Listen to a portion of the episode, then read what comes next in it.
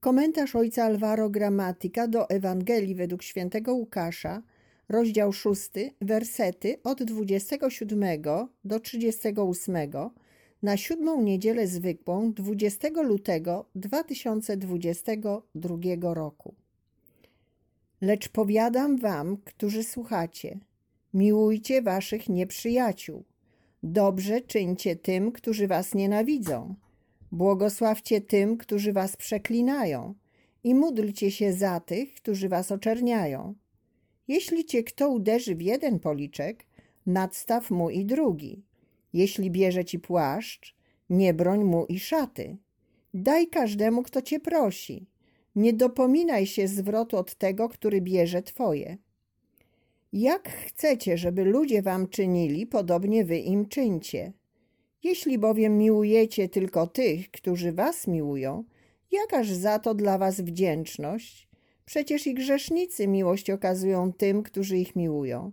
Jeśli dobrze czynicie tym tylko, którzy wam dobrze czynią, jaka za to dla was wdzięczność? I grzesznicy to samo czynią.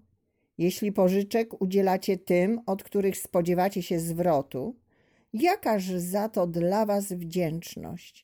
I grzesznicy grzesznikom pożyczają, żeby tyleż samo otrzymać.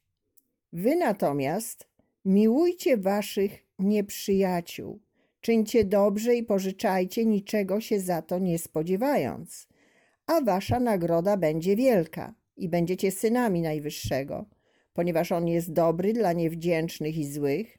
Bądźcie miłosierni, jak Ojciec Wasz jest miłosierny. Nie sądźcie, a nie będziecie sądzeni. Nie potępiajcie, a nie będziecie potępieni. Odpuszczajcie, a będzie wam odpuszczone.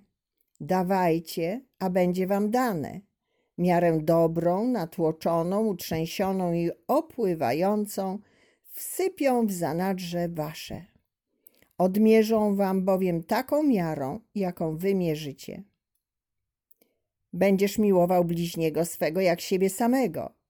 Było starotestamentalnym przykazaniem zapisanym w prawie Mojżesza i sam Jezus je cytuje w Łukaszu 10:27. Jednak Jezus wykracza poza przesłanie Starego Testamentu i sprowadza je do jego skrajnych konsekwencji. Kochaj swoich nieprzyjaciół. To jest nowość Ewangelii. Miłowanie nieprzyjaciół nie polega tylko na byciu z nimi w pokoju, ale wiąże się z wykonywaniem prawdziwych gestów przyjaźni. Innymi słowy, chodzi o to, by druga osoba czuła się z nami dobrze, by stała się naszym przyjacielem. Ta postawa znajduje swoje spełnienie w nieosądzaniu i w umiejętności przebaczania. Konkretnie oznacza to, że nie wykorzystujemy słabości brata, aby go uderzyć, ale stajemy się narzędziami miłosierdzia i komunii. Przypomina nam o tym pierwsze czytanie, w którym Dawid nie wykorzystuje faktu, że Saul śpi, aby zabić go włócznią pozostawioną bez nadzoru. Mamy tu do czynienia z dwoma przeciwstawnymi postawami życiowymi. Saul szuka Dawida, aby go zabić. Dawid szuka Saula, aby stworzyć komunię. Dawid nie podnosi ręki na Saula, mimo że ten go krzywdził. Dawid wykracza poza to, co robi Saul i widzi go takim, jakim jest naprawdę, pomazańcem pańskim, a nie wrogiem. Dawid nie zatrzymuje się na pozorach, nie zatrzymuje się na otrzymanym złu, wykracza poza ten ludzki osąd i wybiera osąd Boży, okazanie miłosierdzia. Saul w obliczu gestu Dawida uznaje swój grzech i błogosławi Dawida. Saul staje się miłosierny właśnie z powodu gestu przebaczenia Dawida. Wzorem takiego postępowania jest sam Bóg, który jest miłosierdziem, jak o tym świadczy Ewangelia. Co to znaczy, że Bóg jest miłosierny? Że zawsze chętnie się z nami spotyka i robi wszystko, abyśmy się z Nim dobrze czuli, abyśmy zostali Jego przyjaciółmi. Dlatego On zawsze robi pierwszy krok.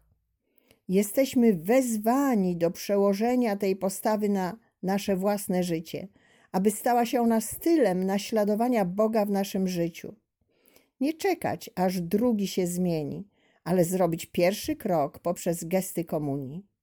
Uczmy się patrzeć na drugiego człowieka nie jak na wroga, ale jak na potencjalnego przyjaciela, jak na brata potrzebującego miłosierdzia. A nasz gest komunii przemieni serce drugiego człowieka i uczyni go zdolnym do gestów komunii. Komunia rodzi się, gdy zmieniam mój sposób patrzenia na brata. Zacznijmy nie od doznanych krzywd, ale od tego, że nasz brat potrzebuje komunii, wiedząc, że my sami potrzebujemy miłosierdzia.